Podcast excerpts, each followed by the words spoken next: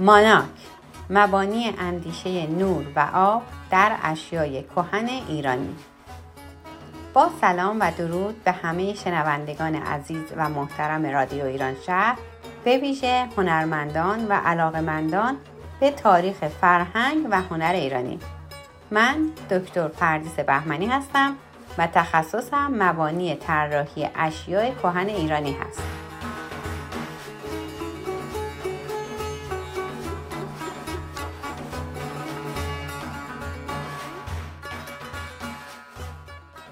سپندار مزگان یا روز عشق ایرانی که چند وقتی هست معادل ولنتاین هم ازش یاد میشه در واقع تاریخی بسیار کهنتر داره و ویژه ایرانیان باستان بوده که این روز رو به خاطر بزرگداشت زن و زمین جشن می گرفتن.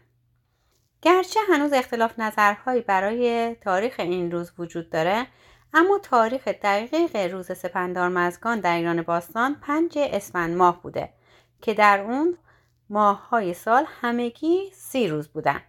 در تقویم جدید ایرانیان چون شش ماه اول سال سی و یک روز هستن بنابراین برخی معتقدند باید این روز رو در 29 بهمن جشن گرفت. به هر حال جشن گرفتن در هر تاریخ بسیار کار پسندیده ای هست. اما به هر حال سپندار مزگان یکی از جشنهای ایرانیه که ابو ریحان بیرونی نیز در آثار باقیه به عنوان روز پنجم اسفند یا روز بزرگداشت زن و زمین از اون یاد می‌کنه. امروز هم زرتشتیان در واقع در روز اسفند از ماه اسفند که برابر با 29 بهمن در گاه شماری خورشیدی امروزی هست این روز رو جشن می‌گیرن. اما باید ببینیم که تاریخچه سپندار مزگان به چه رخدادی می‌رسه. سپندارمز یکی از شش امشاسبندی هست که از دستیاران اهورامزدا در آفرینش راهنمایی و راهبری گروه نیکان هستند. این شش امشاسبند به نامهای بهمن امرداد سپندارمز یا به لفظ امروزی اسفند اردیبهشت خرداد و شهریور نام برده میشن. که هر کدوم یک نشانه های مینویی یا آن جهانی و یک نشانه گیتیایی یا زمینی دارن. به عنوان مثال بهمن به معنای اندیشه نیک هست. اردیبهشت وجه مینویی قانونگذاری و عدالت هست.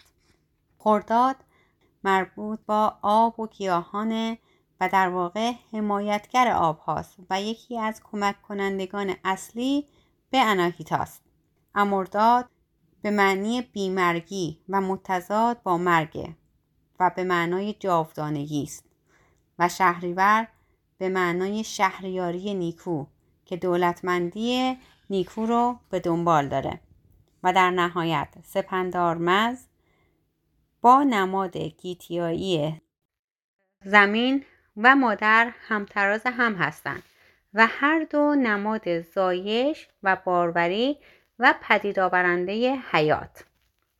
پاکی و خلوص معنای گیتیایی یا آن جهانی سپندارمز هست یا در واقع معنای باطنی اون.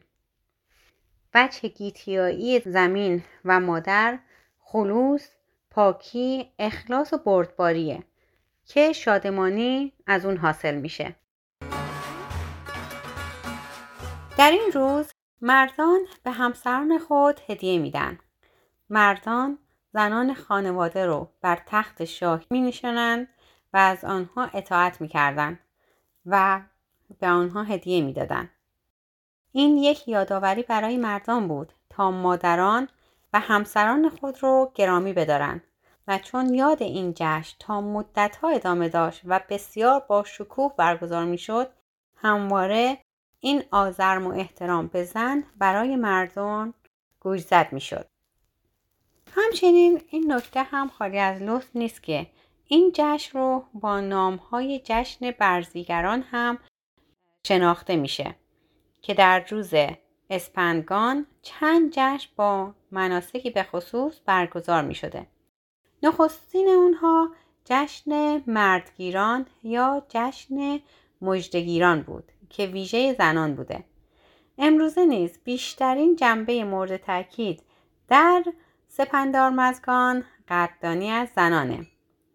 در زمان گذشته چنانکه ابوریحان بیرونی هم روایت کرده کارهای دیگری هم می‌کردند اما به هر حال اساس و مستندی که برای این جشن هست همان بزرگ داشته مادران و زنان و هدیه دادن به اونها هست. استاد جلال خالقی مطلق اشاره می‌کنه که در ایران کهن یک جشن بهاری زنان بوده که در آن روز زنان از آزادی بیشتری برخوردار بودند و به ویژه دختران دم بخت به همسرگزینی تشویق می شدن و از این رو این جشن را مردگیران هم می نامیدن.